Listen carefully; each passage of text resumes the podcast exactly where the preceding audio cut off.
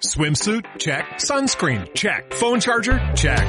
Don't forget to pack the 5-Hour Energy. It fits great in a pocket or carry-on, and the alert feeling will help you arrive ready for anything. Now get 20% off when you use code 5HETRAVEL at 5HourEnergy.com. Expires April 30th. One-time use only. Not valid with other discounts. Remember, visit 5HourEnergy.com and use code 5HETRAVEL to save 20%.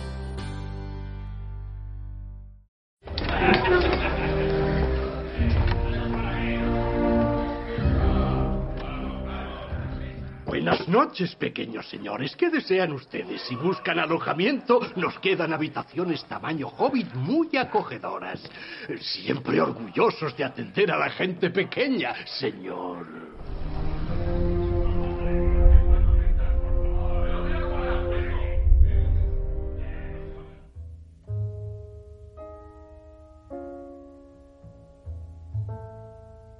Y nada, ¿qué pasó en China con el WoW? ¿Qué ha hecho Blizzard? Resulta que tenían una empresa que era proveedora en China, ¿vale? Que distribuía, pues, para su uso el World of Warcraft. La comunidad china era la mayor comunidad de jugadores de World of Warcraft. Porque son muchos. Son muchos.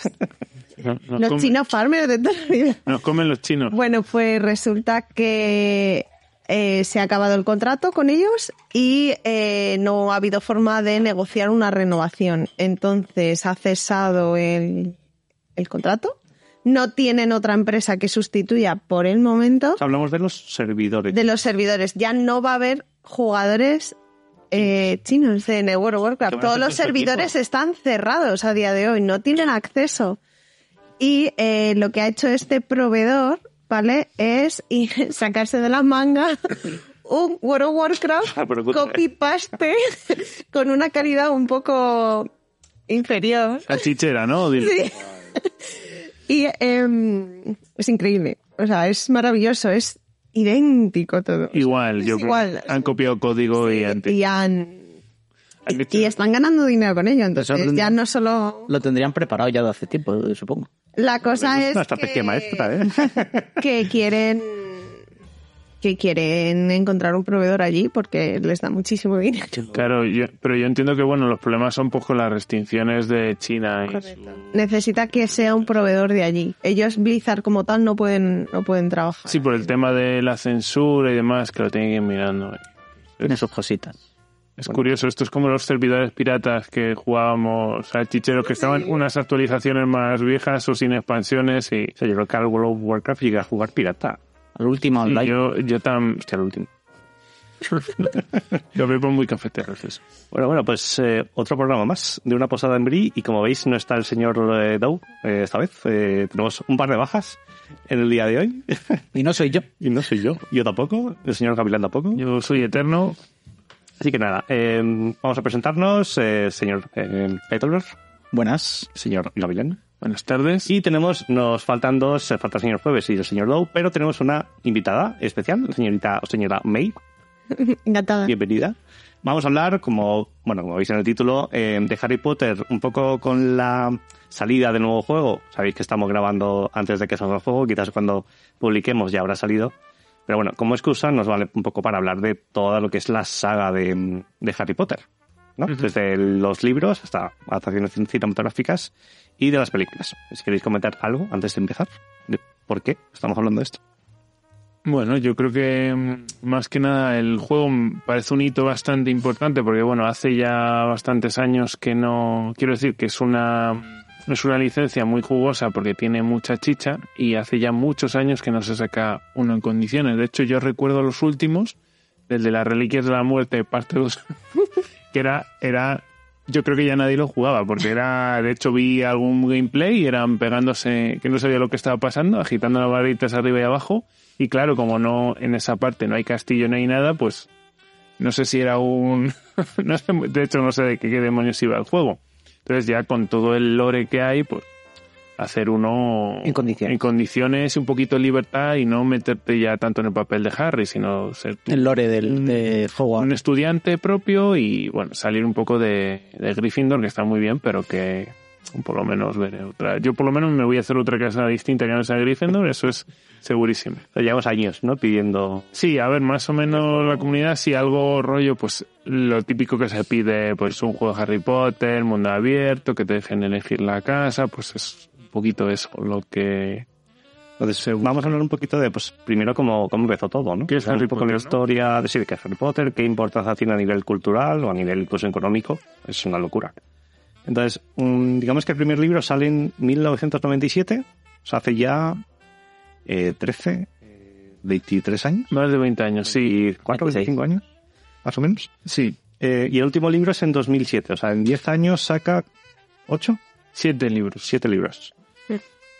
Así un poco a nivel datos, lo que tengo es que en julio de 2013, no tengo un dato más cercano, pero bueno, se habían vendido entre 400 y 450 millones de ejemplares de los 7 libros en total.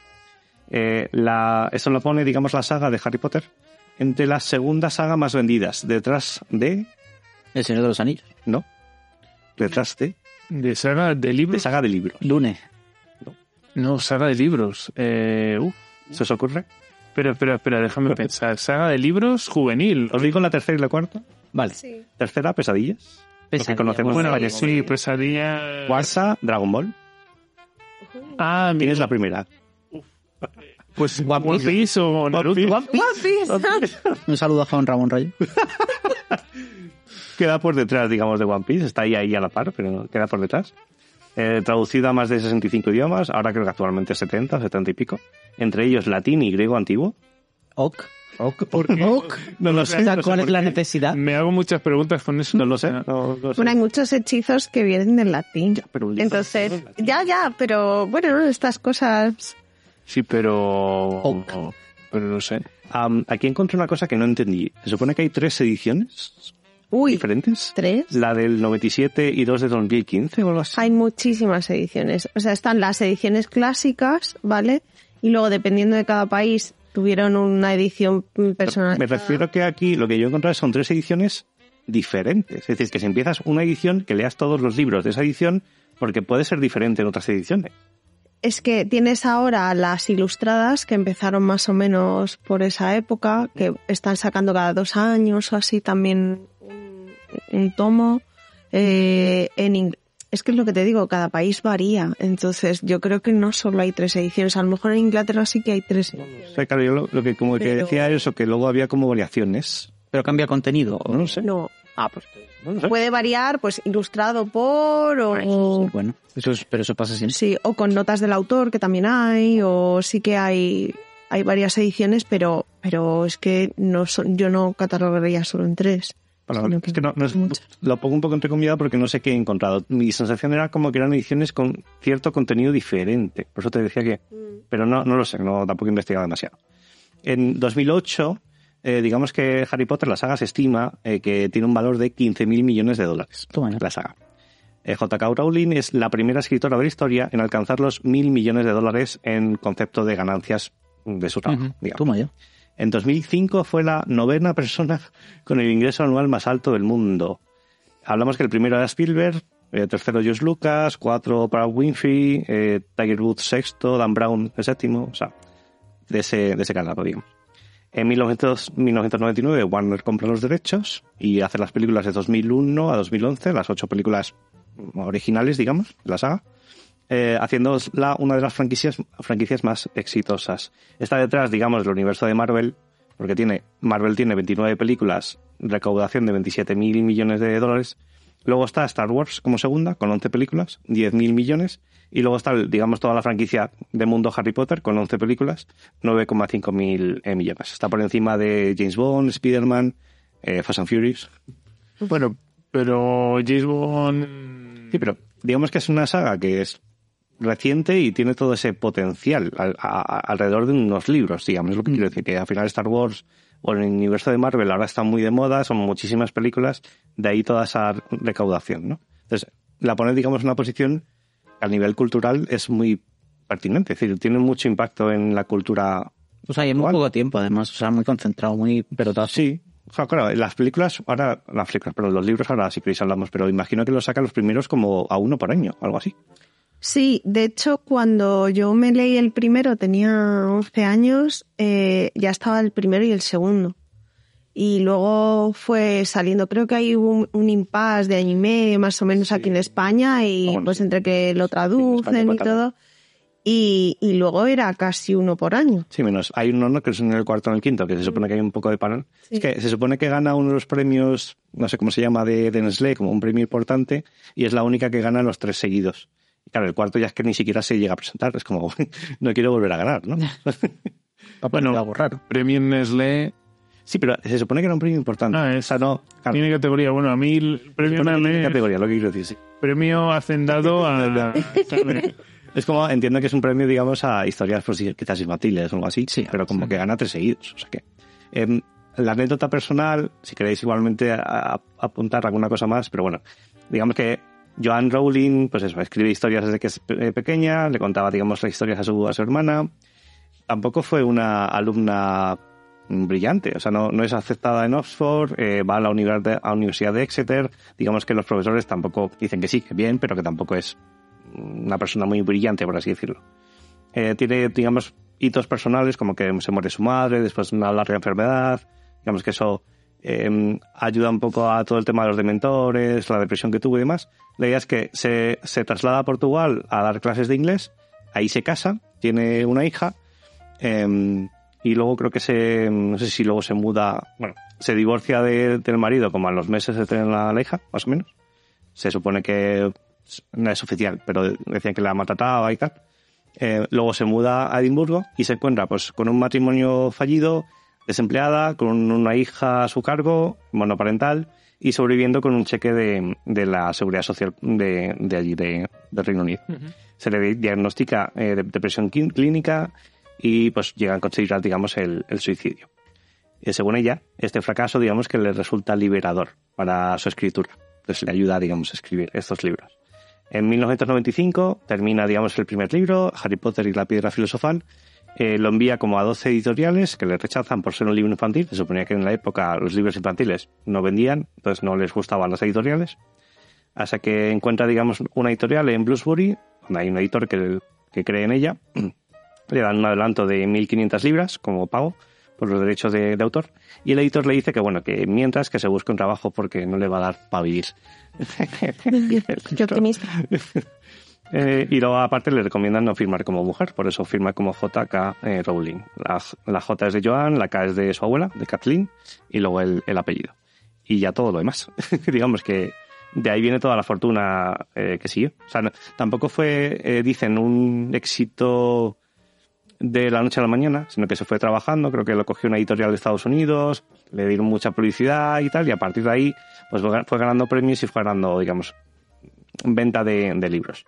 Creo que en Estados Unidos cuando le compran los derechos lo compran por $25,000 o $30,000 o algo así, que dicen que no es mucho, pero claro, para ella que no estaba desempleada, pues era como, joder, de repente puedo vivir de esto. Y nada, y de ahí, digamos, que ya se convierte en una de las personas más ricas del mundo. Claro. Bueno, aquí en España, cuando ya existían los dos primeros libros, os cuento si queréis cómo me llegó a mí Harry Potter y a mis compañeros de clase, porque fue similar. Fue igual. Sí, resulta que además me pilló una época que yo estaba muy malita, tenía 11 años, estaba en la cama, no podía ir al cole, estuve un mes pues muy mala. Entonces yo me tiraba horas y horas en casa con mi madre, que mi madre era ama de casa. Y pues viendo la tele con mi madre, pues un día sale Nana Rosa Quintana, una escritora inglesa que por lo visto había pegado el pelotazo. O sea, que salió de verdad. Sí. Que un saludo sacado a Ar. Perdón. Sí. Y claro, le hicieron una entrevista muy cortita, o sea, y claro, dijo mi madre, yo leía mucho, y me dijo mi madre, ¿quieres el libro? Yo te lo busco. Bueno. Tantas horas en casa, estando mala, con 11 años no había internet, no teníamos, es que prácticamente sí. No había más que o leías o veías la tele. O veías la tele, entonces yo encantada, ay, mi madre se ha ido por un libro, me lo trajo y no sé, 20 horas después ya me había ventilado el libro y estábamos buscando el segundo, entonces Y en mi clase, también todos los del cole, les pasó lo mismo. Vieron la entrevista a sus madres, les compraron el libro y nos lo íbamos dejando. Yo tengo el segundo, déjamelo, tal. Pero se cuenta mucho, ¿no? Que sí. Todo el mundo que lee el primero como que atrapa mucho, porque entiendo que la escritura será muy ligera, ¿no? Es sencilla para alguien de la edad, que justo además a mí me pilló que justo 11, 12 años, entonces creces con Harry, sobre todo nuestra generación crece con él y la lectura avanza y madura, y los libros también, ya no solo la lectura, el lenguaje que usa, sino también la historia. Vamos a hacer un inciso aquí, de los que estamos en la mesa, digamos, señor Gavilán y señora May sí que se han leído los libros. Sí, yo quería comentar un poco. En ese sentido, digamos que yo, señor Sotomonte y señor Heidelberg, ¿las películas las has visto enteras tú? He visto, creo que todas, o a lo mejor la segunda parte de la última no la he visto, no lo recuerdo, pero vamos, que... Pero bueno, más o menos tienes una conciencia. O sea, sí, lo que es el efecto, o sea, lo que es la cultura, el efecto que tenía eso, pues sí, pero los libros no. Pero a nivel cinematográfico, digamos que sí tenemos ese conocimiento, sí. Pero no de los libros. A mí sí me han recomendado que me lea por lo menos el primero. De hecho, a raíz del podcast me lo estoy planteando, pero leerlo quizás en inglés, ya para mí. Pero sí que todo el mundo dice, ¿no?, que el primer libro es como muy ameno, ¿no? Como te lo lees de una sentada es fácilmente. Sí, bueno, yo también quiero comentar un poco cómo me llegó a mí el libro. Es sencillamente, pues era el cumpleaños de mis hermanos y se lo regalaron a mi hermana. Mi hermana no leía mucho y pues lo dejó ahí tirado, y yo que me leía cualquier cosa dije, coño, a ver esto. Y nada, y me lo ventilé, y a raíz de eso, pues en mi casa había barra libre para libros y justo estaba el 2 a la vez. Yo creo que no lo leeríamos a la misma época porque... Según me leí el primero, comentaba amigos que tenía y dice, no, pues está el segundo, o sea que... Es un poco lo que decía, que no es un éxito de la noche a la mañana, es decir, cuando ya llega ese éxito, que cada vez lo va conociendo más y más gente, pues eso, ya ha escrito el segundo libro, que se tiene, digamos, que traducir a los dos idiomas, va por el tercero, es verdad que los escribió muy rápido, pero si hubiera tenido un éxito tan brutal, cuando hubierais leído el primero, a lo mejor no había sacado el segundo, entonces fue más poco a poco. De hecho, sí, en el 97... Bueno, claro, en el 97 escribe el primer libro, en el 99 le compran los derechos, pero hasta 2001 no se estrena la primera película. O sea, que pasan esos 3, 4, 5 años hasta que se estrenan las películas, que entiendo que ahí es luego hablaremos de las películas, pero es un boom, digamos, de conocimiento, más allá de los libros, supongo. Bueno, no tengo los datos de las ventas, pero cada vez que lanzaba un libro, en las primeras 24 o 48 horas, en Estados Unidos y en Inglaterra se vendían. Yo creo que aquí también se llegó a votar. Aquí se hacían colas por la noche, acampadas, en la casa del libro del centro. Había una cola inmensa para comprarlo. Sí, no te estoy diciendo el día anterior que la gente acampaba, sino el día de venta, cuando ibas a por él, tenías que esperar 2 horas en la calle. O sea, era alucinante. Luego ya con el tiempo se fue normalizando más y podías encargarlo en cualquier librería. Sí, ya vieron poquito por dónde iban los tiros. Pero sí, yo me acuerdo del tercero que hicimos cola, mi madre y yo, para comprarlo. Y sí, un poco me recuerda un poco al fenómeno Apple, ¿no? Es un nuevo modelo, hay que hacer cola. Bueno, el otro día sacaron el libro de... ¿Cómo se llama? Charles... el hijo del rey, sí. El de Harry, el segundo en Harry Meghan, eso. Pues el libro que lo sacó, pues también hubo colas, pero claro, se supone que iba a contar muchas cosas. Sí, creo que sí ha contado alguna cosa así un poquito más.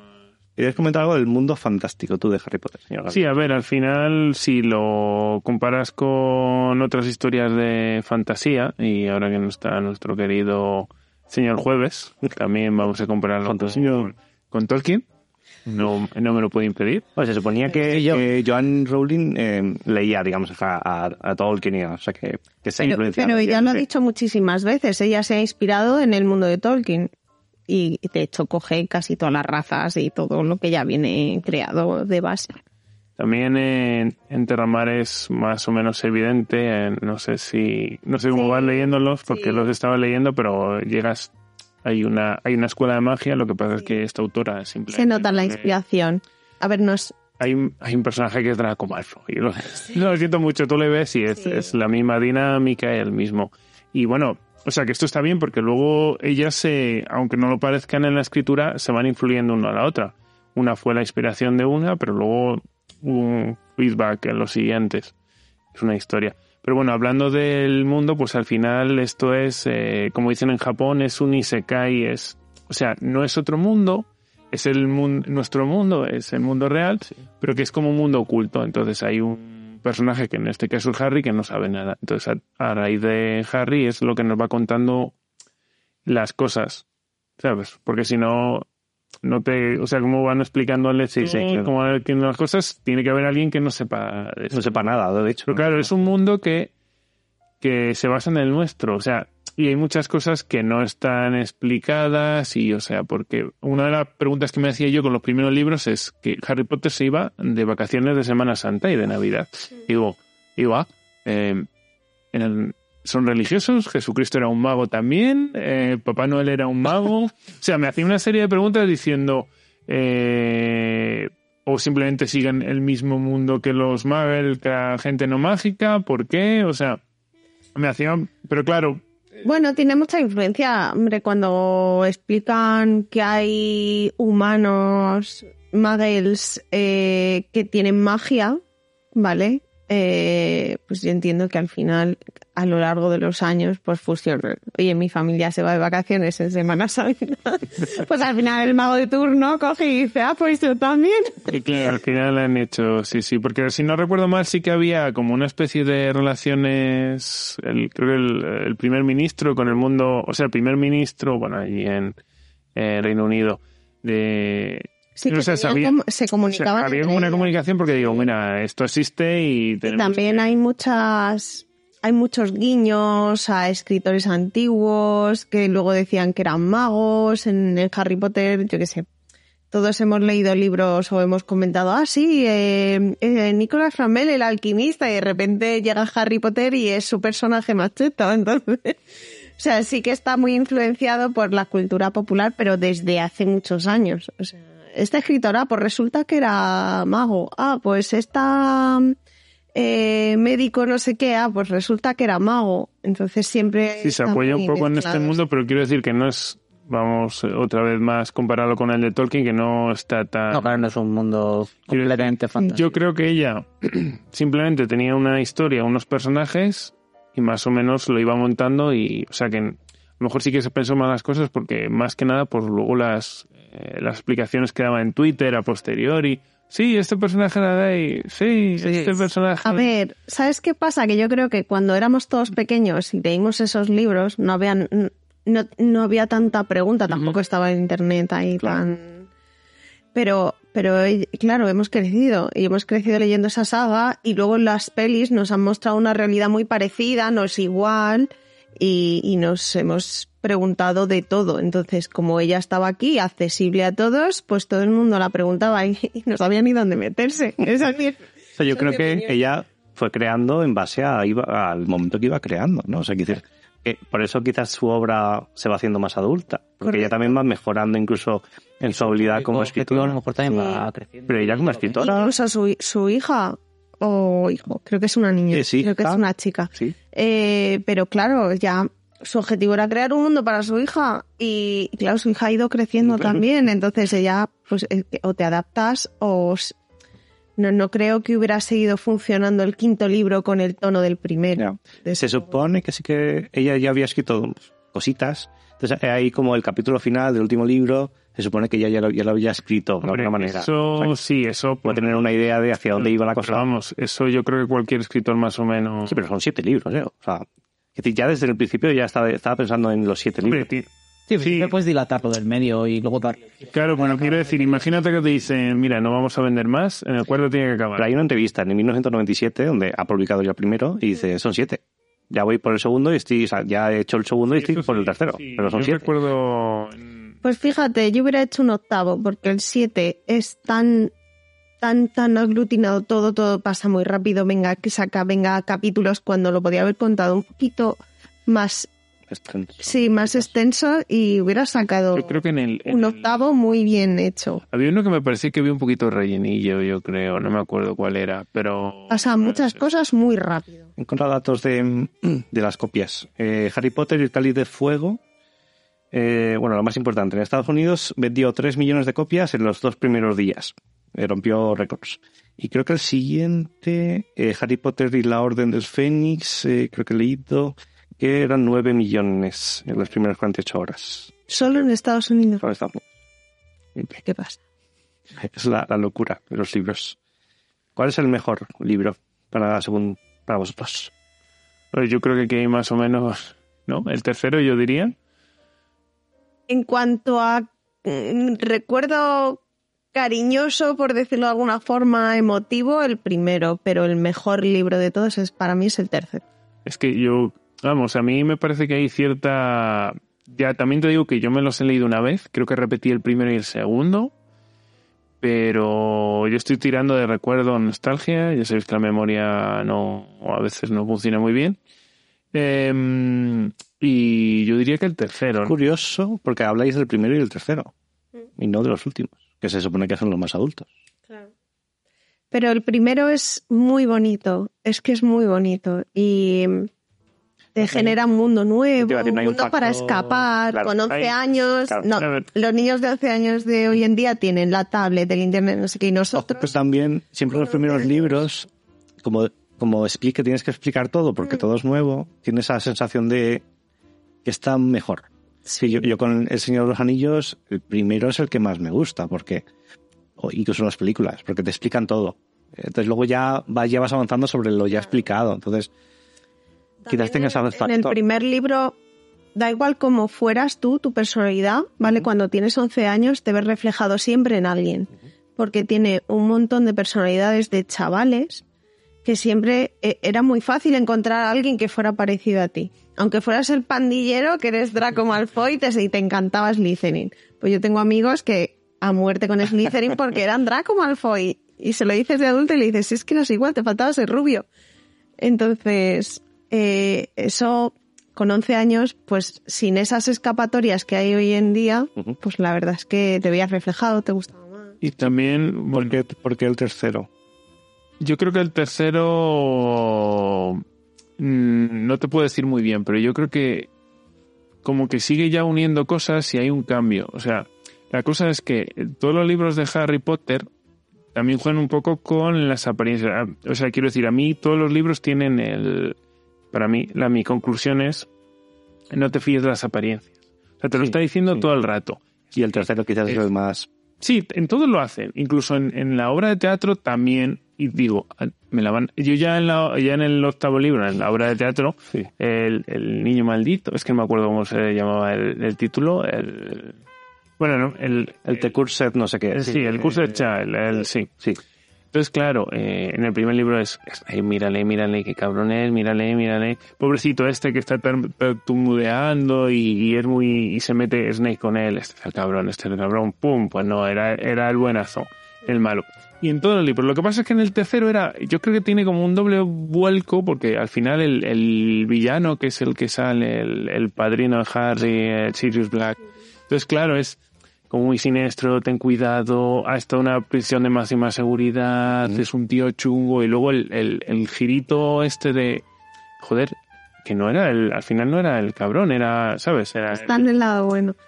Claro, pero en todos los libros pasa igual, y en todos los libros siempre juega con Snape y juega con las apariencias. De hecho, Dumbledore, otro de los giritos de los últimos libros, es que Dumbledore luego no era tan buenazo como lo pintan. De hecho, estuvimos viendo la última película, que era la de Los secretos de Dumbledore. Me hizo mucha gracia que, bueno, hay un momento de la película que hay un bicho que digamos que reconoce a la gente pura de corazón, y los buenos, y, sí, y pues se arrodilla frente a Dumbledore, ¿vale? Y me hace mucha gracia porque al final, o sea, Snape, que se supone que era que es el más cabroncete, el más siniestro, o sea, que fue de hecho aliado de Voldemort y demás.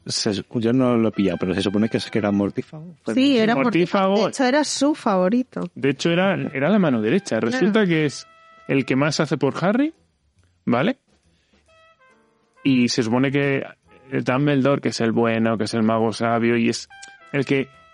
Él quiere salvar la situación, pero al final le usa y no le... O sea, cuesta de todo. Claro, pero... O sea, Dumbledore, la personalidad que tiene... Sí, yo, mi objetivo es el bien. pero te voy a usar a ti, sí, como me dé la gana, bueno, que tú no sepas, para conseguir el objetivo.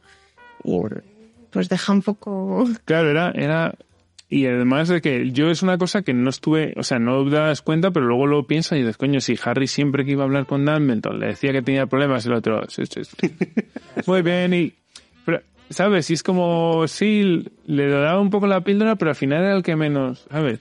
Bueno, os iba a preguntar si recordáis ese momento en el que Dumbledore muere. Ah, sí. O sea, ¿os comisteis el spoiler? Sí, yo me lo comí. ¿Tú? ¿En el libro? En el libro. En el libro yo no. Es que porque es que, internet. Claro, yo lo que hice fue, creo que tenía, no sé, 15, 16 años, compré el libro en la librería y me encerré. Dije, ya tenía meses, recuerdo, tenía todo. No sé en qué formato, pero recuerdo, Dumbledore muere en la página 600 no sé cuánto. Sí, pues yo no toqué nada de internet, apagué el móvil, es guantochísimo. O sea, estamos hablando de hace muchos años. ¿Y qué tal ese momento narrativo? ¿Cómo funciona en el libro? Es muy duro. Porque es real. Sí, lo pintan muy crudo y cuando ves justo el capítulo después, cuando están todos haciendo el funeral, dices... Sí, ¿de verdad? Sí, que no es un engaño de estos de Dumbledore, que todos los libros hay uno ahí de jaja, me saco el conejo del sombrero. Un traslador, o sea, claro. No es Dragon Ball, ¿no? El que pero, siempre... Claro, y lees que están haciendo un funeral y dices, no te creo, es broma, ¿no? Pues no. Claro, a mí me hicieron el spoiler... Porque salió el libro, pero digamos que no era mi prioridad leerlo y me lo contó un amigo random que no me esperaba que él... O sea, él se enteró y simplemente lo soltó para hablarlo y dije, hijo de puta. Es que yo recuerdo que hicieron camisetas con eso. Tal vez el dormor de la página... Ese nivel... No, sí, pues muy cool. Sí, bueno, yo... Es que no... A ver, en mi clase, en mi colegio, dio muy fuerte... Nos dio muy, muy fuerte al punto de que con el primero y con el segundo hacíamos concursos de preguntas rebuscadas. Entonces, claro, todos, nuestro plan de toda la clase, ¿vale? Del grupito que éramos como 15, pues casi toda la clase, éramos 25 en clase, pues 20 éramos fanáticos. Era comprarlo y encerrarnos y comentarlo el lunes. Es muy curioso porque en Netflix hay un programa de preguntas, que es como... Hay grupitos, tienes los Gryffindor y no sé qué, y hacen un concurso, digamos, de la tele, pero con estética Harry Potter. Sí. Y aparición, digamos, de algunos actores y tal, no sé qué. Ahí tiene mucho sentido que hayan cogido ese formato, porque pensaba que era como muy, muy estúpido, digamos. Pero claro, si tú dices que la gente hacía eso, claro, han cogido ese... Es que era alucinante, o sea, pero es que la hora del recreo es que no bajamos al recreo, nos quedamos en clase y salía uno a hacer preguntas... Sí, eran chavales de 11 años haciendo... Cuando el término friki no existía. Pues sí, ahí estábamos. ¿Y el momento Snape?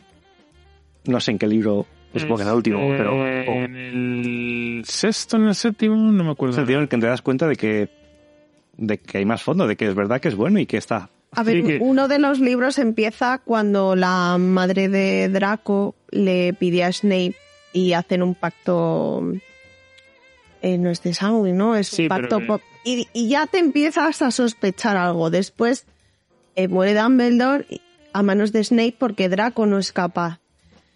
Y siempre está ahí el de ¿por qué es tan malo? ¿Pero por qué sigue aquí? ¿Por qué le defiende Dumbledore? No entiendo. Entonces, cuando cuenta al final todo...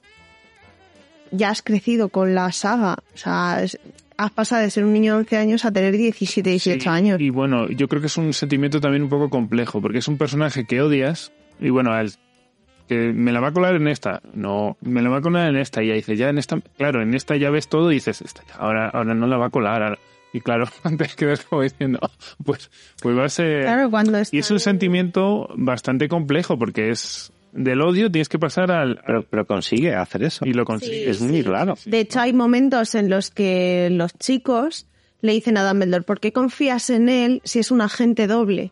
Porque ellos saben que él está con Voldemort. Y nunca les dan respuesta, excepto, tienes que esperarte. Entonces, cuando por fin unes justo el punto que te falta, dices, te es más fácil... quererle. Porque odiarle le hemos odiado todos desde nuestra nueva celebridad, ¿sabes? Desde ese momento, frase. Pues lo uno un poco a la... Ahora hablábamos de la adaptación cinematográfica en esta reunión que hicieron 20 años después. Ahí viene una cosa que me moló mucho, que dijeron, es que Alan... ¿Cómo se llama el actor? Alan Rickman. Era el único que sabía cosas. Es decir, cuando rodaron la primera era 2000, 2001. O sea, no habían hecho las 7 libros. Uh-huh. Entonces era el único que más o menos le había dicho Rowling, vas por aquí, porque claro, si no se lo decía, ¿cómo puedo actuar si claro. No sé es que en el fondo del personaje? Detrás hay un poco de anécdota de que él tenía muchas reticencias a hacer el papel de Snape de eso, ¿no? Un cabronazo. Entonces creo que rechazó el papel de primeras, estoy hablando muy de que lo he leído hace muchos años, creo que rechazó el papel de primeras y la forma de traérselo, porque estaban empeñados de que fuera él, fue, si te cuento todo, muy resumido. Sí, resumido. Y entonces ahí fue cuando tomó la decisión, se quedó y era el único, como has contado, que sabía exactamente todo lo que iba a pasar. Se supone que no se lo decía nadie, ni siquiera no podía, por contrato no podía. Claro. Pero ni el director. No, claro. Entonces era muy curioso porque en el vídeo dicen, le preguntábamos y decía, bueno, ya os contaré. Al final, evidentemente, nunca contó nada, pero era muy interesante porque esa construcción del personaje era en tiempo real, es decir, los libros se estaban construyendo a la vez y él tenía que saber algo que la gente no sabe, porque si no, ¿cómo actuó? Se supone que, luego he leído por ahí, que no solo era él, sino Hagrid, aunque no sé qué sentido tiene, que el actor de Hagrid supiera más allá del... No, porque no Hagrid tampoco... O sea, sí, es muy bajete, es muy querido, pero no... Pues, no sé por qué le han metido en el mismo saco que Snape, pero... También lo sabía. Se supone. Le cayó bien a... No lo sé. No tengo ni idea. Eso ya son cosas. Pero yo creo que también las películas le influenciaron al libro. Yo creo que fue viendo algunas cosas. Pues, yo creo que es inevitable. ¿Qué opináis de la saga a nivel general? O sea, si se hizo bien, si no, si la adaptación es... Yo creo que puede ser... Yo creo que la adaptación más o menos bien. O sea, quiero decir... Hay ciertas cosas, o sea... Para ser una película está bien. O sea, es muy difícil plasmar todo el libro... Sí, yo... libros de 600 páginas... Por eso, ¿no? Y ya todo el mundo que ella ha formado, ¿vale? Es muy difícil plasmarlo por completo. O sea, se saltan algunas cosas que, bueno... Es... Yo tengo una espina clavada de cuando fui al cine por verla por la primera, que creo que la vi 3 o 4 veces en el cine. Cuando la vi por primera vez, cuando se saltaron la prueba de las pociones... Sí, eso... Eso no se le perdonó en la vida a J.K. Rowling. No, pero bueno, eso sería cosa del director guionista, ¿no? Ah, pero hay que quitar cosas. Claro, hay que quitar cosas. Yo entiendo que quitasen al fantasma este que nunca sale... A Pibel, sí, el que sale... En los videojuegos sí que le metieron ahí y dijeron, bueno, aquí... Pero la verdad es que da mucho juego en los primeros libros. Porque la lía. La lía constantemente y gracias a él. O sea, muchos de los castigos que se comen en los primeros 3 libros es culpa del fantasma. Entonces, lo explican de una forma como pueden en las pelis, pero claro, si has quitado ese personaje no puedes, ¿cómo lo explicas? No tienes otra... Sí. Pero vamos, el tema de adaptaciones yo creo que no hace falta llevar todo al cine últimamente. Yo creo que podemos dedicar un podcast a esto. Pero bueno, yo creo que gracias a que estas adaptaciones se llevaron al cine... las ha crecido todavía muchísimo más. Porque además es llevar un mundo mágico a nivel visual. O sea, quiero decir, todo ese tema de hacer cosplay, de disfrazarse de los personajes, yo entiendo que viene más de las películas que de los libros. Porque tienes esa referencia ahí. ¿Cómo es una capa de Gryffindor? Y tienes la descripción. Hombre, está la descripción y más... O sea, quiero decir... Pero es que los primeros libros hay muchas ilustraciones. Se contrató, de hecho... hay ilustradores que contrataron para hacer este mundo más visual. Uh-huh. Y de hecho yo tengo un álbum de cromos de antes de las pelis, todo dibujado, eran dibujos de Panini, de estos de cómprame sobres mamá. Lo que no tenga esta señora de Harry Potter. Y ese álbum de cromos le tengo completo, es una preciosidad y es una obra de arte, porque son todo ilustraciones. Y eso al menos te daba podías externalizar un poco y visualizar cómo era todo. O sea, a mí yo cuando vi las películas no me chocó nada visualmente, o sea, más o menos, algunas cosas tal, pero no... Pero quiero decir, más o menos es una buena adaptación, salvo alguna... Sí, siempre va a haber algún vértice que hay que pulir y... O sea, recuerdo porque por Twitter algunas frases que dice Dumbledore en cierto punto, que él las dice sosegadamente, en las películas las dice un poquito más agitado, pero porque es la escena en sí. Entonces estamos obviando que han hecho las películas en los 2000, ¿vale? Pero es que se trata de... Creo que están basadas en los libros, son en los 70 o en los 80, el libro, o sea... Nos estamos comiendo 30 años de por medio. Entonces es muy difícil hacerlo todo al pie de la letra. Entonces yo creo que sí que están bien adaptadas. Faltan cosas, pero es que no puedes hacer todo y es... Pero bueno, de todas formas ella... Yo esto no lo puedo confirmar porque lo leí hace bastante tiempo y en una primera instancia pasé la prima de Harry Potter, querían llamar al niño del... ¿Sexto sentido? El sexto sentido y que él hiciese de Harry. Entonces, o sea, sí que contactaban a gente de calidad, pero claro, lo estaba viendo Rowling y dice, ese no se parece, este no tiene sentido que lo haga, y dijo, mira, no. De hecho, uno de los puntos que quería hablar, que siempre me ha sorprendido, y creo que ya lo he dicho en este podcast, es el casting de Harry Potter. No solo por el casting, sino que eligen a 3 niños y que durante 10 años les hacen rodar películas. Esos niños, entre ellos Emma Watson, se convierten en estrellas de cine. Uh-huh. ¿Cómo consigues ver en un niño de 8, 9 o 10 años que te puede valer para un personaje tan importante y además durante 10 años? O sea, el casting me parece una locura. Yo creo que eso es imposible. Es que posible, pero jugar. O sea, ya, pero hay que ver, yo que sé, Juego de Tronos. Pero sale muy bien. Juego de Tronos es un caso similar. Y hay personajes que van creciendo y dices, se va adaptando tal, y hay otros que dices, ¿cómo me sobras? Pues Brandon está... ¿Y en un niño cómo lo haces? ¿Cómo eliges? Es que es imposible. Es que no sabes cómo se va a desarrollar, cómo si el niño va a tener intención de dedicarse a la actuación o no. Esa es la gracia. Dices, y aún así les salió muy bien. O sea, no digo que sean actores de primer nivel. Bueno, les salió muy bien, pero los chavales sufrieron un, no llamémoslo acoso, pero una presión mediática cuando pegó el pelotazo. O sea... Y sí que es verdad que lo han dicho, individualmente han dicho cada uno de ellos. He pensado en dejarlo a mitad de la saga. Eso va con no lo llegaron a hacer, pero es que qué presión, pobrecitos. Sí, sí, sí. También hay unos comentarios del documental del 20 aniversario. Hay un momento que dicen que es que este personaje, es que él era Ron. O sea, eso quiero decir, no sé hasta qué punto está sugestionado. Porque es que son putos niños. Es que son niños y los niños son... Hay un momento muy interesante. Alfonso Cuarón les pide a los 3, oye, ya conocéis a vuestro personaje, mejor que yo, escribirme un texto de quiénes sois, qué es vuestro personaje. Entonces, claro, Harry creo que escribe como 3 o 4 párrafos, dice, suficiente. Hermione escribe como 12 páginas. La actriz Emma Watson escribe 12 páginas y Ron no le entrega nada. Le dice, yo que creo que mi personaje no hubiera entregado nada. Con 2 cojones. Hijo de puta. Y dice, no, pues vale. Pues de verdad. Sí, pues de verdad.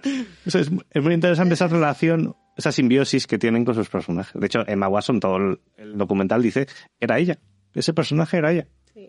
De hecho, tiene una personalidad muy parecida. Sí. Yo creo, no sé hasta qué punto hacer un mismo personaje con un niño. Ya con un adulto hay cositas, pero con un niño desde que va creciendo... Yo creo que es circunstancial, ¿eh? Porque al final Daniel Radcliffe no es Harry Potter. Es el que menos se parece a Harry Potter en el sentido de... Sí, bueno, se parece, pero... O sea, Emma Watson es que es como que estudia mucho y su personaje es igual.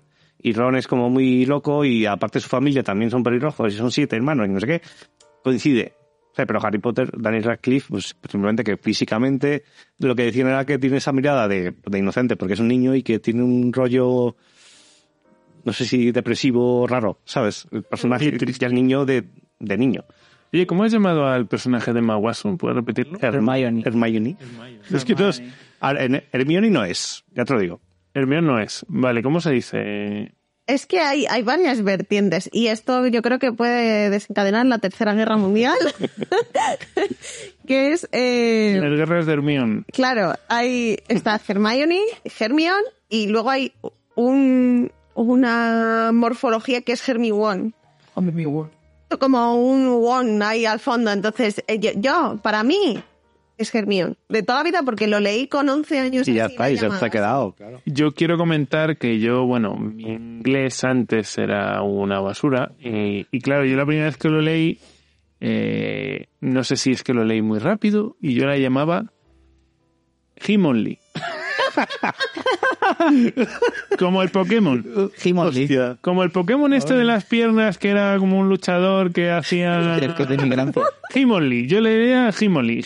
Y claro, cuando llegué a las películas dijo Hermione, yo dije, ¿cómo que Hermione? Entonces, claro, yo... ¿Quién es Himonly? ¿Dónde está Himonly? Tiene nombre de las americanadas, de las que hacen, ¿no? Los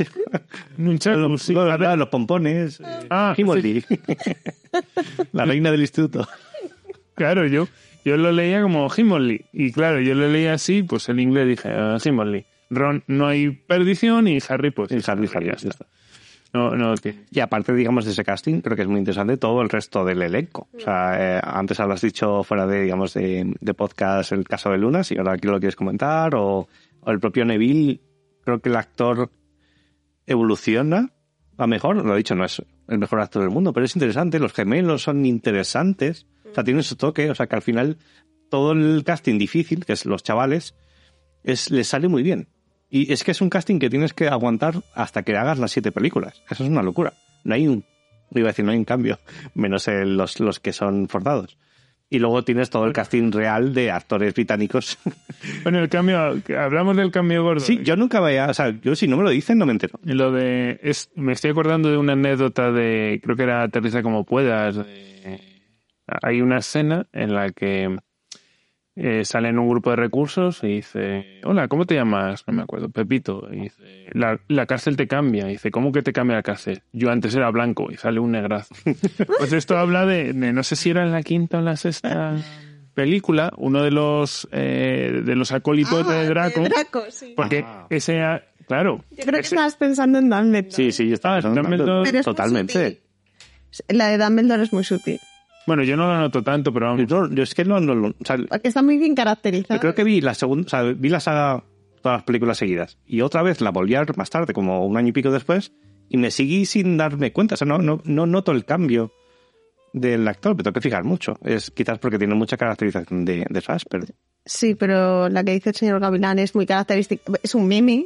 Claro, es un meme de Hogwarts te cambia. Sí, Hogwarts te cambia. Claro, porque veían los dos acólitos que eran, pues, dos caucásicos, grandes, tochos. Luego era un negro. Uno salía un negro delgadito, además. O sea, era como, vale, yo entiendo tal, pero... O sea, podías haberlo hecho un poquito más disimulado, no sé. Lo de Luna. Lo de Luna es una historia muy bonita, porque Luna era una chica que tenía un trastorno alimenticio. Era muy jovencita, era una niña. Sí. Y tenía una depresión severa para la edad que tenía. Entonces ella se metió en el mundo de fantasía de Harry Potter y era lo que la ayudaba a sobrevivir. Y ella decidió escribir a J.K. Rowling y... de esto de que coge cartas de fans, lee la suya y le gustó y dijo, oye, te voy a ayudar porque he pasado por esto y no quiero que tú pases por esto. Y cuando hicieron una casting sí, gigante que podía ir cualquier persona. Dijeron casting para cualquiera, es decir, sin experiencia cinematográfica. Sí, entonces con las siluetas y la reconocieron. O sea, dijo...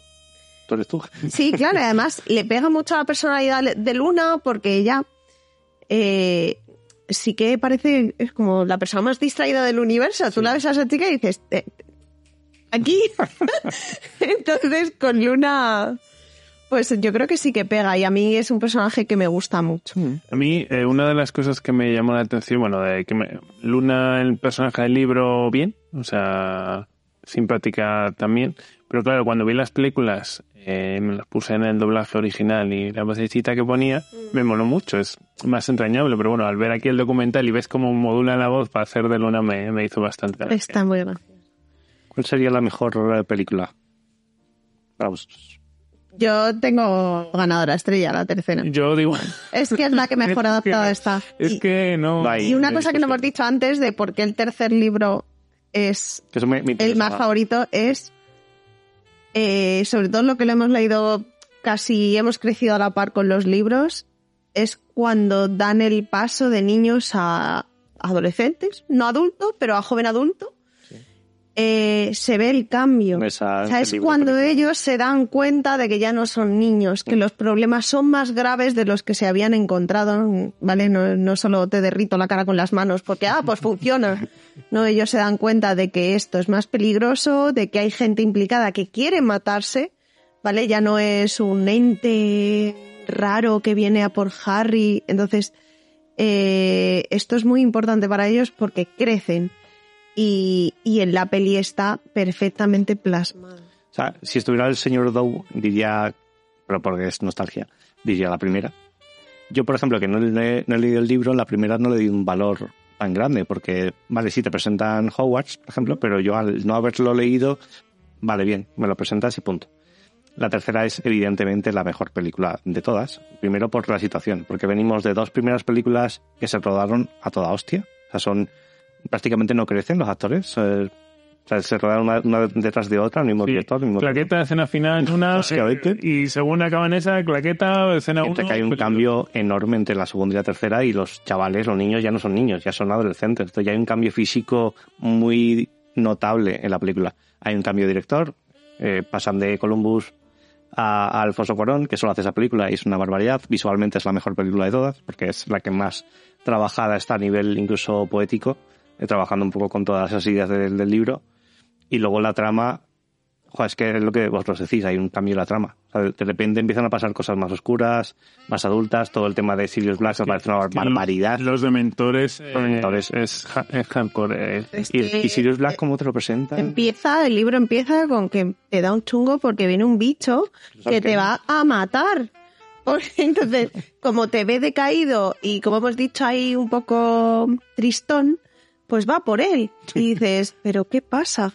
¿Pero qué está pasando? Pero si esto eran unos niños haciendo Wingardium Leviosa y al ojo mora. Estamos con el libro del Giratiempo, además, creo, que es una locura. No sé si la película se adapta bien en el libro. Porque sí. De hecho, ahí se les va la mano con el Giratiempo en el no sé si harán alguna película del octavo libro en algún momento. Sí. Bueno. Pero ahí... Creo que en el Giratiempo dicen, espera, vamos a darle un poquito más de vuelta. Es que se les va mucho. O sea, la película, digamos que yo lo noto muy bien adaptado. No sé si el libro, al tener más tiempo, está mejor desarrollado, pero es muy interesante. Yo creo que se notan más detalles a la hora de... Sí que le pregunto, yo recuerdo a lo mejor en la película le preguntan, oye, ¿cómo vas a estar estas dos clases a la vez? Pero sí que hay más detalles. Creo que recuerdo más detalles en el libro, más como cosas de... Aquí cuadra, está, sí. Casi la pillan en un par de ocasiones o sospechan mucho de ella, de no entiendo cómo puedes hacer 12 clases y nosotros en 7 ya no podemos. Y aquí la película no lo explican, simplemente casi me pasa y dicen, también, vale. Ella durante el libro les va dando largas, en plan, yo me apaño, ya sabes que yo, pero realmente ya está en clase. Una cosa de los personajes, Hermione está aquí, o sea, está a 20 metros y luego están babosadas cerebrales y Ron, Harry y Ron, o sea... Pero volvemos a lo mismo, está Dumbledore por detrás, que te doy un giratiempo, que en teoría estaban o prohibidos o no se podían usar si no tenías un permiso especial a una niña de 13 años... Pero en vistas de que lo uses cuando venga Sirius Black, ¿sabes? O sea, estamos ahí volviendo otra vez yo creo que ahí, no sé, como modelo educativo Hogwarts, tiene sus cositas, ¿no? Por decirlo de alguna forma, pero yo creo que a la niña hay que poner unos límites, tiene que crecer como niña y bueno, ya estudiará eso en otro momento, pero bueno, son cosas de... Una de las cosas que más me gusta de la película también es que prácticamente no se habla, porque no se habla de Voldemort en ningún momento, no hablamos de él. Siendo el malo malísimo de toda la saga, la mejor película no habla de Voldemort. No es necesario. Porque al final Voldemort tampoco, o sea, es muy plano como... Está débil, te lo explican muy bien. Dices, hemos reventado el diario en la anterior peli, pues libro, y ahora mismo pues te lo pondrán al principio. No, creen que está en letargo. También entra... el profesor de Artes Oscuras. ¿Pero quién era el de la tercera? El profesor. Artes Oscuras. Ah, es Lupin. Claro. Y, muy interesante el personaje. Y le da, claro, es que le da una vida a Harry, es quien le enseña todo. O sea, realmente de todos los profesores que tienen, el que le adopta realmente le dice, veo por dónde vienen las cosas, te voy a enseñar cosas para defenderte. No te voy a echar ahí a la toma, que tu mano queman. No, bueno. Los dos primeros... Claro, es que es muy loco. Los dos primeros son muy, muy... Y el final, digamos, de la saga, las dos últimas películas, ¿qué tal las veis? Bien, vamos, yo creo que más o menos, no recuerdo así... Están acordes con los libros. Sí, más o menos. Más o menos. Tampoco es una barbaridad de como decir, ¡buah! Son las mejores, para mí, ¿no? Están bien. No puedo decir. Me parece curioso, ¿no? Que la mejor sea la tercera, que tiene sentido, pero que toda la historia, que se supone que cada vez se va haciendo más compleja, sí, están bien, pero no pasan de ahí, ¿no? Están bien. Uh-huh. No sé. Sí, pero a ver, quiero decir, tiene sus cosas. La cuarta con lo de el de las copas, la quinta... De los tres magos. O sea, tiene sus cositas y van... Como sigue desarrollando hasta los puntos fuertes, que son... El quinto está muy bien, quinto libro y quinta peli. Es que yo creo que es la de la política. La del príncipe mestizo. No, ese es el sexto. ¿Es el sexto? El sexto es el príncipe. El quinto es la Orden del Fénix, sí. La Orden es el de Dolores. Sí. Que es un personaje también... Yo creo que está muy bien hecho. O sea, en los libros les tenía bastante asco, pero en la película la actriz... Ha conseguido, yo creo que tanto en el libro como en la peli... porque todos podemos decir, sí, Snape, qué cabrón. Sí, pero a ti te ponen los dos a elegir que quién es la peor persona del universo y dices, Dolores. Sí, es claro. Como hay gente mala y luego estás tú, ¿no? O sea... porque Voldemort al final... Sí, yo creo que Voldemort, ahora lo estoy pensando, creo que es bastante... Es el malo... No es el plano, o sea, tiene cosas, pero a lo mejor no están bien desarrolladas porque tiene su pasado. Él fue estudiante de Hogwarts. Sí... A ver, casi todo lo que sabemos de Lord Voldemort es de posteriores, tanto por las pelis de ahora, las de Animales Fantásticos, porque le tienen que dar un trasfondo. O sea, en el libro no había ese... Poco, te explican un poco su juventud, su infancia, que ahí sí que, oh Dios mío, que grave es todo, porque es una persona que ha sido maltratada por la vida. Lo que pasa es que busca culpables en donde él quiere. Entonces, pero realmente cuando... le dan más trasfondo es ahora, posterior, o en el octavo libro, que también te explican muchísimo también de Voldemort. ¿Qué es el octavo libro? La obra de teatro. Es, digamos que varios años más tarde... Que es oficial. Sí. Es oficial, no lo ha escrito ella. No lo ha escrito ella, pero está... Pero le dio... En nombre del Padre y del Hijo... Es Lavallero, 200 millones para... Y a mí me gustó, porque toca un tema que es los hijos de Harry, o sea, es como la siguiente generación. Sí. Y bueno, siempre ha habido una... La comparación con Naruto también la tiene Boruto, el tema de los hijos, y me mola porque sí que hay ciertos paralelismos, como los hijos no saben cómo siempre tú quieres, por dónde torcer las cosas, hacia dónde gira el hijo de Harry. Es muy curioso. La presión que tiene el hijo de Harry, de que no puede con la vida porque es... El hijo de... soy el hijo de Harry Potter, tengo que ser aquí la repanocha de Hogwarts, y el pobrecito le ¿sabes? Es verdad que se busca amigos donde le puedan ayudar constantemente y se fía de todo el mundo porque él necesita ayuda desesperadamente. Entonces, pues, o sea, empatizas mucho. Con Harry también se juega con esa idea de elegido. Sí, es una cosa bastante curiosa porque es el elegido que le ha tocado, pero él no tiene... Él no sabe, no tiene ni idea, no. Pero sin embargo el hijo de Harry sí ha crecido sabiendo que es Harry Potter, que ha hecho... Su tío es Ron y su tía es la ministra de magia, y entonces claro dices... Claro, pero el personaje Harry al final es la leyenda que hay detrás y él pues es un chico muy normal, o sea, no tiene realmente... Hay una escena que la echaron hace unos meses en la tele, creo que es la de la 5, en la que empiezan a decirle y le empiezan a alabar mucho a Harry y dice, ay mira qué humilde es, y Harry está hasta los huevos y dice, oye mira... que yo no soy ni muy humilde, ni soy el más listo, ni soy el más leal, ni soy más... Que esto es una cosa, o sea, él lo explica directamente, que os habéis montado en torno a mí porque, bueno, pues me cargué a este señor, que bueno, que puede... Sin quererlo, que no hice nada, y que él es una persona normal. A mí me gusta porque es en contraposición a... un poco al libro de Nombre del Viento, nuestro querido amigo Goff, que es... Que bueno, a ver cómo acaba la cosa, porque sí, bueno, se manejan varias teorías. Cada año su primer libro, también... este año no hay libro. Están esperando el tercero y... Claro, yo creo que juega también un poco de eso, de las cosas que hizo, luego a ver si realmente es real o no lo que ha hecho. Es muy interesante el paralelismo, digamos, entre Harry Potter, te creo, y el actor, Daniel Radcliffe, con ese aura que tiene de misfit, de outsiders, un poco rollo el Ayahuud, lo que está haciendo ahora, tiene que estar haciendo ahora Daniel Radcliffe. Sí, es igual. Puta locura, es algo que me sale los huevos porque... Pero además todas las películas que ha hecho después ha sido la que a él le ha molado, sí, la que y tendría ofertas a patadas. El que ha hecho el Elijah Wood, hizo Señor de los Anillos y dijo, pues voy a hacer películas que me dé la gana porque como me sobra el dinero.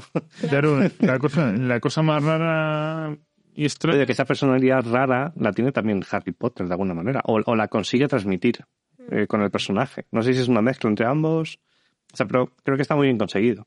A eso me refiero un poco con el tema del casting, que eso es imposible de prever. No, es imposible. Va surgiendo según lo va haciendo. Por ejemplo, Ron lo que hizo fue, pues voy a hacer mi vida. Es papá...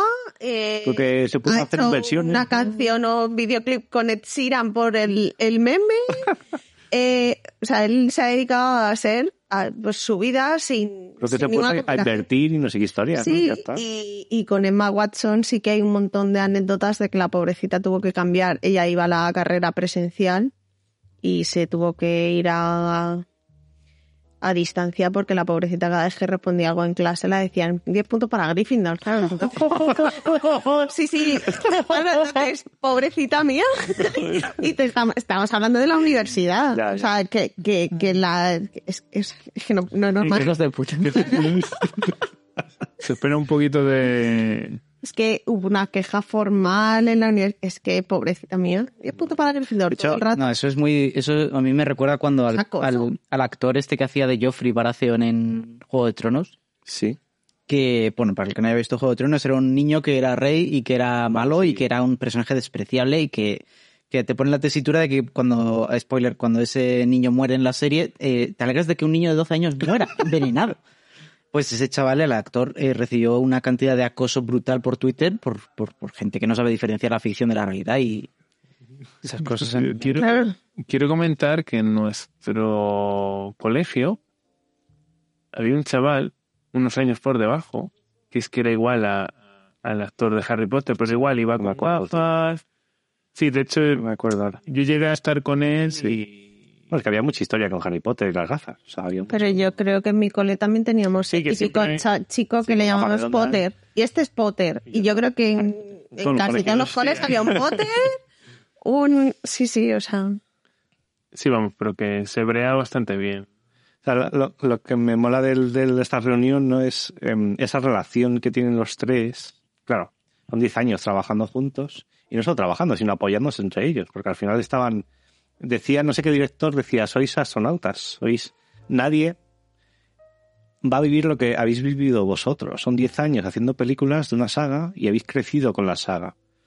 Hay una película por ahí de que hay un chaval que él se rodean durante 15 años, todas... Childhood o Boyhood o no sé. Sí. Pero bueno, más allá de eso, que es un experimento. Es un experimento, sí. Esto es verdad que es solo ellos. Y solo ellos entendían qué es lo que estaba pasando. Porque al final cada película tenía un director y pues sí, más o menos le ayudaba, pero... Un poco lo que hemos estado hablando hace un momento de cómo influyen las cosas, cómo se retroalimentan. Yo creo que incluso los últimos libros, no los he leído, pero por imaginar, yo creo que alguna influencia de la forma de ser de los actores seguro que se plasma en los últimos libros, porque todo se va retroalimentando al final. Sí, sí que se nota también el tema de las pelis, se ven reflejadas en los últimos libros, porque ella ya adapta un poco el libro para ¿cómo puedo hacer esto en la peli?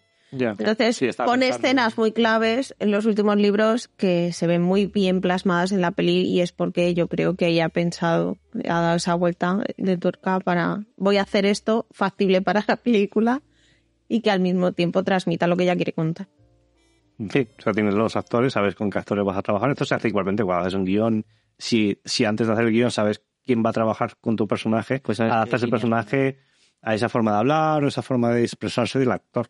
Si no lo sabes, no, pero si lo sabes, sobre todo en televisión, sí que puedes adaptarlo. de futuro yo no tengo muy claro. O sea, hablamos de Pottermore, Animales Fantásticos, ¿hacia dónde va toda la serie? ¿Hacia dónde se va a convertir? No. Bueno, Animales Fantásticos, si lo queréis comentar, me parece que es una basura. Animales Fantásticos, uno, bien. Bien, pero... dos, pero... bueno. Y tres... terrible. Menos mal que no he pagado los 2,99 euros de alquiler. Había tres, no sé si he visto la tres. Además, que creo que la he visto. Villano, sí, es terrible. Que es, o sea, se supone que el villano es Johnny Depp. Sí, sí, que hubo la movida. Entonces pusieron a Matt Mikkelsen, que le queremos mucho y lo hace muy bien, pero encima es que no explica nada. Dicen, bueno, ya está. Ya has cambiado. No explican absolutamente nada. Y como no hay un libro de base en el cual tú te puedas basar de todos los huecos, pues entonces sí, la ves y dices, es que no me estoy... ¿Qué estoy viendo? Sí, y te das la sensación de, vale, y ese es el desarrollo, el personaje mola, el mundo mola, pero pues dame algo. O sea, es que los secretos te dan pena, no, qué secretos. Y los crímenes, qué crímenes. Sí, no. Entonces, no sé. Es que la coletilla, yo creo que... Y luego decían que iban a hacer más películas, pero de momento creo la cosa se ha parado porque es que no... Creo que no fue muy bueno en ventas. Sí, yo creo que no. En tercero. Y como está ahora Rowling, que bueno, pues está un poco la cosa tensa con ella, pues... Entonces, a nivel futuro... cinematográfico, ¿veis? A nivel futuro... Yo creo que tienen firmadas 5 pelis para esto. Creo que las harán a regañadientes porque ya están firmadas. ¿O no? Depende. Puede está la cosa... Duro, ¿eh? Sí, también está Credence, que bueno, que lea también... O sea, ya no solo Johnny Depp, sino es que... había otro actor, otro de los personajes, que es el actor que hace de las películas de Superman y estos, que es de Flash. Sí. Y bueno, la ha liado muchísimo. Se fue a Hawái, pegaba a la gente y le metían a la cárcel, volvía a salir. Iba con armas, sí, sí. Estaba en una secta. O sea, el tío tiene muchas cositas y no solo eso. Entonces, claro, vieron esto y se han cepillado la trama de este personaje muy rápido. Dijeron, ya está, este personaje está cerrado porque como la lía, cabe la cárcel o lo que sea. Pero sí, ya hay poca trama, se empiezan a quitar. Es que... Sí, y además le han dado una resolución como, bueno, pues esto mismo, venga, voilà, al personaje de Cries dices, bueno... Hacer spoiler de Animales Fantásticos 3, pues el personaje te están diciendo que se está muriendo. Ya está. O sea, no... Está enfermito. Bueno, pero sale desde el principio. Sí, sí, te lo dicen. Está enfermito. Fin, ya está. Entonces, bueno. Cáncer mágico. Mágico. Vale. Y bueno, entre eso, la polémica de J.K. Rowling, que... Sí, bueno, el tema... Sí. Se le va. Yo creo que esto de la edad le está afectando. Está feo decirlo, pero yo no, que mis padres son mayores, yo creo que no. O ha sido un cambio generacional para ella muy bestia, el de pasar de 0 a 100. ¿Qué polémicas hay? Porque para el que no sepa, yo sé que hay polémicas. Es que pero... no sé cómo justificarse. Ah, pero ¿qué ha hecho? ¿Qué ha hecho? La cosa es, pues, todo este... Con el tema del movimiento... O sea, ella es LGTBI, ella es feminista, creo que es abiertamente feminista, pero bueno, es dentro del feminismo hay como una rama que no acepta... Esterfa. Sí. Sí, no acepta a las personas trans. Vale. Entonces, ella ha sido como muy incisiva con ese tema, ¿no? Es que tal... Sí, pues, por Twitter. ¿No? Sí, sí, sí. O sea, de forma gratis. Conversando con fans o con gente sí, lo que sea, y bueno, pues es un tema insistentemente además. Sí, como que está muy activo en ello, ¿vale? Sí. Entonces, uno de los de las polémicas es ese, entonces bueno, pues está lo de vamos a hacer boicot. Pero de hecho, él es muy característico en la reunión de los 20 años sale de unas imágenes que rodaron hace X años. Y de hecho, cuando sale pone rodado tal año. El plan No quiero que salga, pero como es la autora, pues tiene que salir. Pero la cojo arriba a hacer el archivo y la meto aquí, porque no quiero que venga. Sí, es muy... la sensación desde fuera de... Sí, Warner no sabe muy bien qué hacer con ella. Y ahora con el videojuego pasa, pues igual, es Rowling. Rowling se va a llevar dinero, pero vamos, Rowling se va a llevar dinero respirando. O sea, pero es que se lleva dinero por todo, por las marcas, por las submarcas, claro, por... O sea, tú llegas a Londres y es que creo que solo por respirar en Londres estás dándole dinero. Una pregunta, ¿todo ese merchandising parte de los libros? Bueno, es que es una movida. Sí, hay uno... O sea, hay un merchandising que parte de los libros, ¿vale? Y sobre todo son... Es como el merchandising más oficial que hay, ¿vale? Que parte todo de los libros, es todo, es muy cerradito, no tiene muchas cosas. Yo que he estado en Londres, en los estudios, todo el merchandising que hay, tanto allí o en las tiendas que ves, sobre todo por Londres, por toda Inglaterra, en Oxford también hay tienda oficial de Harry Potter. Es todo basado en los libros, ¿vale? Sobre todo en Oxford, que como también han rodado muchas escenas allí. Sí. Pero luego, a través de las pelis, han hecho un montón de merchandising con una marca secundaria, que ahí ya han hecho lo que quieras. ¿Tienes un estuche de Harry Potter? ¿Quieres unos bolis de Harry Potter? Que es terrible. A mí yo esa marca la detesto. Querías comentar antes, y lo hilo un poco.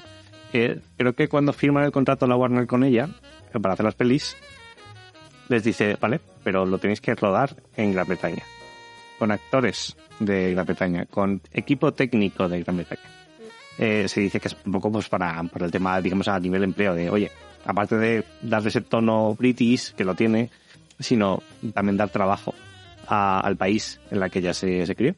Y incluso a nivel benéfico, ¿no? También tiene unas cuantas cláusulas, ¿no? No recuerdo ahora si le pidió a Warner que parte del beneficio lo destinara. Sí, yo sé que ella tiene un montón de... O sea, en las películas hay cláusulas de este tipo, pero luego ella tiene una ONG, ¿vale?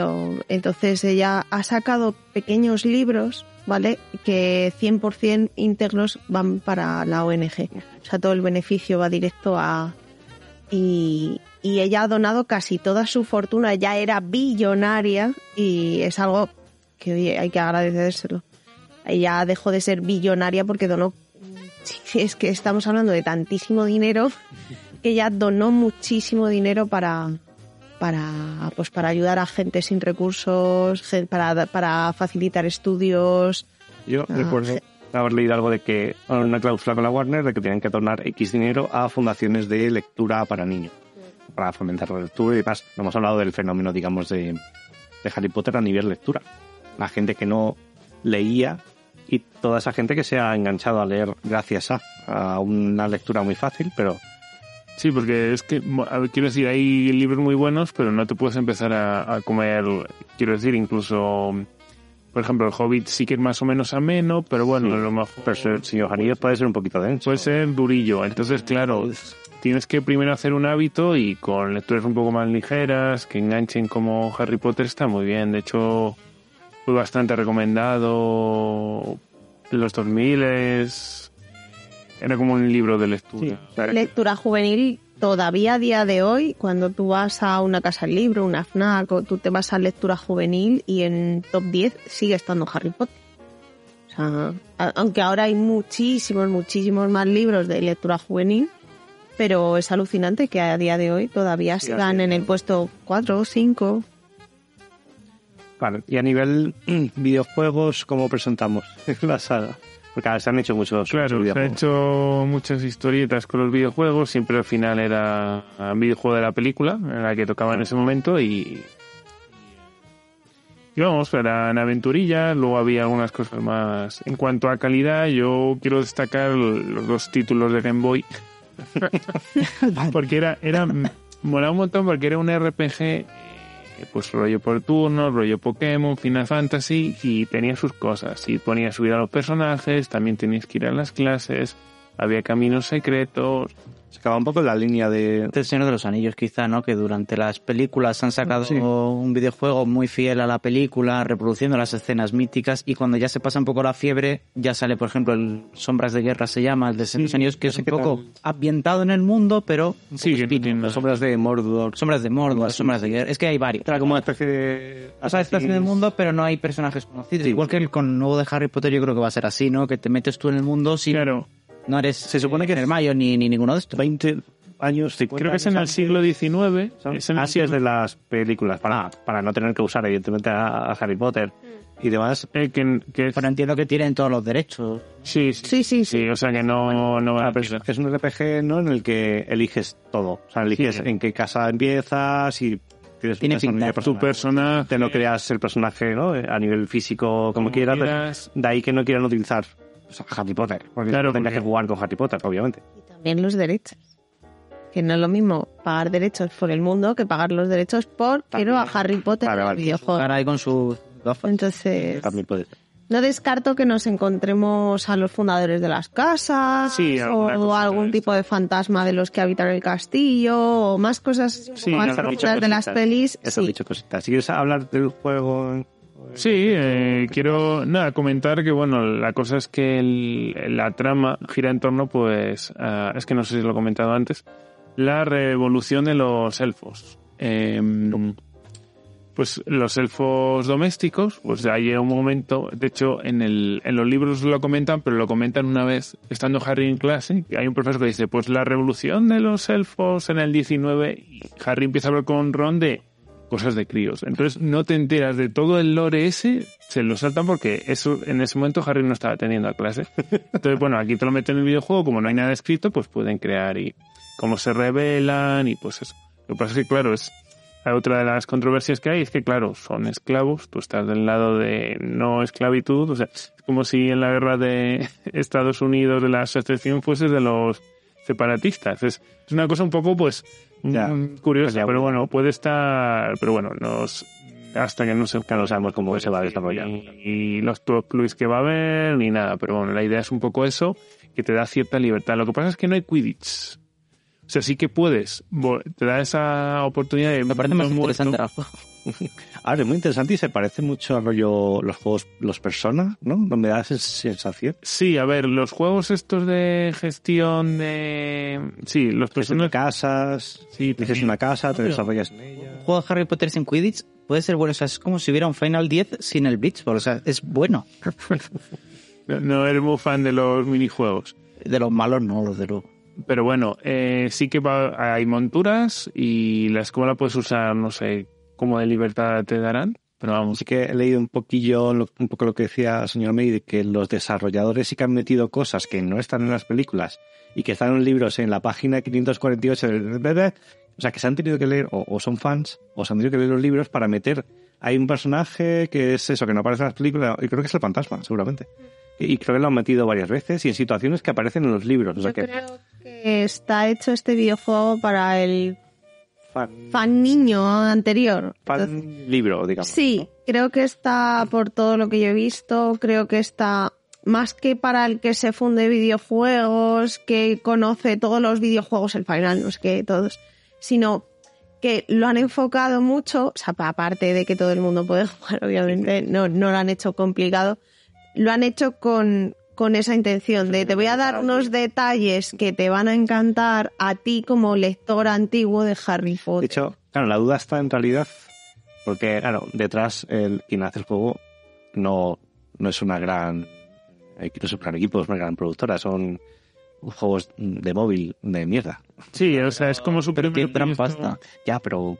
La experiencia a lo mejor... O sea, el tema es el tema de la, por ejemplo, el combate...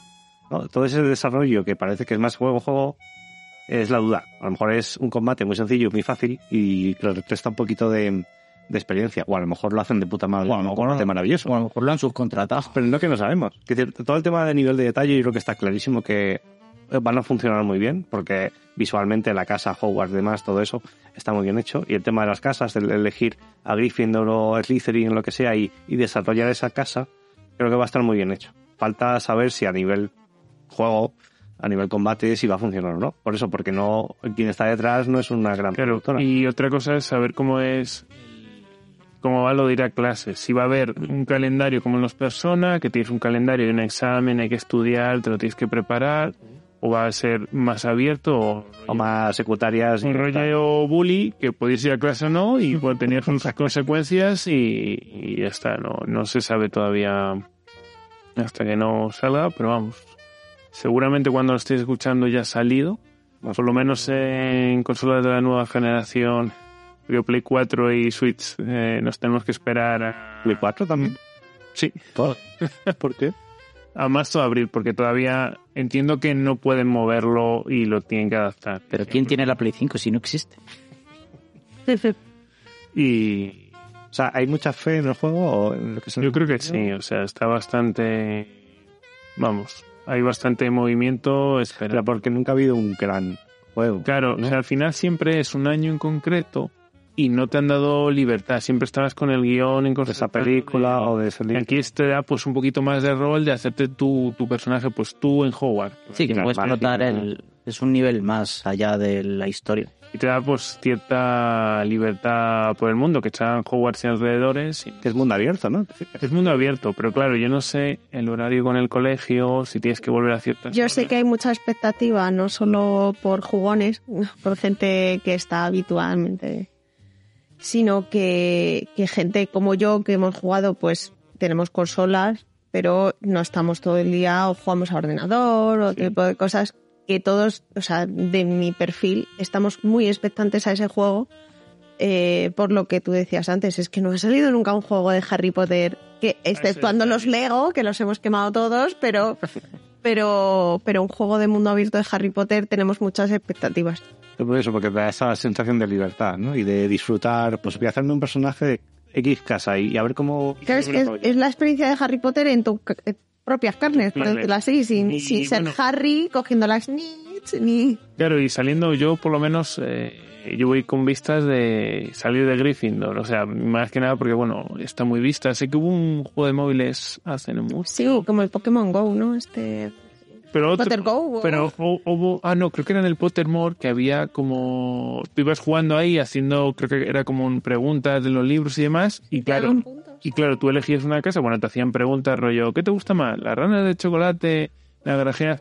O te hacían preguntillas y más o menos la respuesta, pues te enviaban una casa u otra. Y la casa que te había tocado, pues te ibas jugando y ibas consiguiendo puntos. Entonces, y bueno, yo el tiempo que estuve en Pottermore, pues al final era un Gryffindor Slytherin y los otros dos, pues bueno. Aquí. ¿Lo que es en los libros están desarrolladas las casas o no? Sí, tiene sus características propias durante todos los años. Además, los personajes que va incorporando, porque cada año, cada libro incorpora más personajes. Uh-huh. Es que además tú lo ves y dices, ostras, la personalidad cuaja con Ravenclaw, por ejemplo. Es como... Recuerdo haber visto en algún vídeo del juego, las imágenes del juego, donde se veía, digamos, cada casa, cada salón de cada casa. Decían, es que están muy bien diseñados, ¿no? Porque transmite, digamos, lo que tiene cada casa a nivel diseño. O sea, que eso también da señal de que puede ser el juego muy interesante. Pero mi duda es eso, a nivel, digamos, más videojuego, si va a funcionar más allá de, pues eso, que esté bien diseñado, que esté hecho por gente que conoce la saga en profundidad, no lo sé. Más allá de eso, estamos en duda de si va a funcionar o no. No sé muy bien qué ha hecho esta compañía. Creo que son juegos de móviles y poco más. No ha hecho nada a gran escala. Entonces ahí está la duda.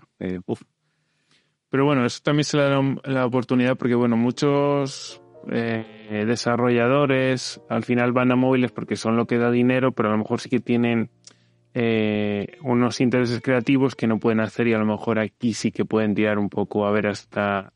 Bueno, si les han contratado será por algo, pero claro, que me parece raro que hayan contratado... Se supone que habrá habido mucha pasta, ¿no? ¿O no?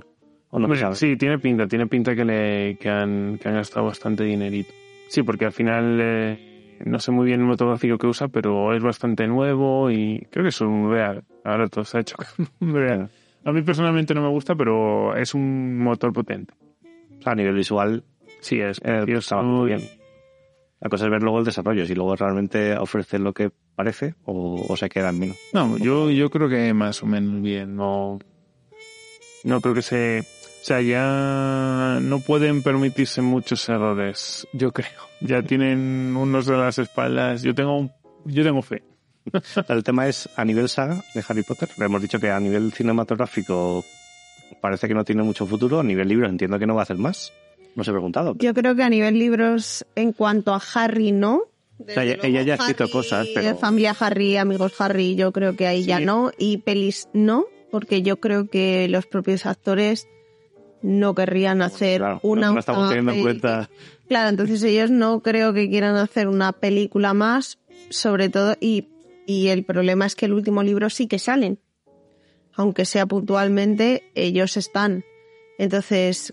cómo adaptarse la obra de teatro a fines sin los actores de Harry Potter. Claro, que los hijos, o sea, casi el 90% del libro son los hijos. 95%. ¿Sería adaptable? Sí. Película? O sea, ¿saldría algo bueno? Sí. Sí, yo creo que sí. Hay alguna cosita que no me convenció mucho, pero yo creo que es bastante estable. Sí. Porque a mí me gusta porque tiene chicha con el tema que he hablado antes, después de ver Animales Fantásticos y la decepción. Pero es que Animales Fantásticos, yo creo que la decepción no va por el mundo que reflejan y todos los animales y todo y los personajes. O sea, realmente es la historia que no tiene fundamento. Sí, o sea, no... si ya es difícil tener un fundamento en un mundo inventado, donde... Es que la última película es un trauma, de verdad. No hay por dónde cogerla. Yo me cuesta mucho y me duele. Yo es que creo que las he visto y no las recuerdo. Recuerdo la primera y recuerdo que la primera me gustó el principio, el inicio, pero más allá de eso... La primera es muy bonita. O sea, recuerda un poco a esa primera visión que tienes cuando ves la primera película de Harry Potter, todo novedoso. No sabes dónde van a ir los tiros, el personaje nuevo, que bueno, que está muy bien. Yo creo que la primera escena de la maleta está muy bien. Luego el villano que te presentan, que encima no sé cómo no se les coló que salía Johnny Depp, ¿sabes? Porque al principio sale el actor es que no sé cómo se llama. Sale el villano pero con otro actor. Entonces, claro, al final te das cuenta... Colin Farrell, sí, era Colin Farrell. Y yo creo que cuesta... Vamos, o sea, te presentaban una cosa que podía tener chicha, además de que Rowling estaba detrás. Sí, pero... A ver, yo cuando vi la segunda en el cine, a los 5 primeros minutos de la peli, como conozcas algo, o sea, en profundidad, el mundo de Harry Potter, ya no solo pelis, sino libros, que tengas un poco de profundidad mayor... A los primeros 5 minutos me hice un auto-spoiler a mí misma viendo la segunda peli de Animales Fantásticos, increíble. Que es, o sea, voy a contar, no sabes quién es el malo todavía, porque la poción multijugos cambia, la primera cambia, dices, están trasladando a alguien a un malo de Azkaban, tal, y en cuanto ves la varita del primer tío que sale... Pero bueno... Dices, jo. Pero bueno, eso está bien. O sea, quiero decir, porque al final siempre tienes que dar pistas, ¿no? Puedes poner...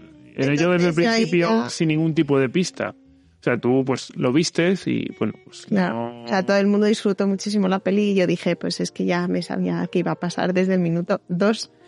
Entonces me fastidió un poco la peli. Pero a ver, no está mal. La segunda, bueno. Y la tercera no me ha gustado nada. No hay dónde cogerla, no. Pero bueno. Vale, pues con esto digamos que ya hemos cubierto todo el amplio espectro, ¿no? De todos los productos y subproductos de Harry Potter. Y nada, pues lo vamos a dejar aquí, este programa especial de Harry Potter. Muchas gracias por venir, señor Heidelberg. Muchas gracias, señor Gavilán. Muchas gracias por venir. Y muchas gracias de nuevo, señora Bay, invitada. Muchísimas gracias. Bueno, y nos vemos en el siguiente podcast. Recordar, por eso, que estamos en las redes sociales, ¿no? En todos los iVoox, en Internet, Spotify. Bueno, YouTube. iVoox, Spotify, Apple Podcasts y demás. Bueno, ¿y quién paga esta ronda? Yo la pago. ¿La pagas tú? Oh. Sí. Claro, somos menos, hijo de puta, y por eso... Hombre, así ya para otra vez no tengo que invitar. Ya se puede decir que has invitado. Has invitado por una vez. Luego soy el típico que voy a estar diciendo, yo te invito una vez, me tienes que invitar. Hasta luego. Adiós.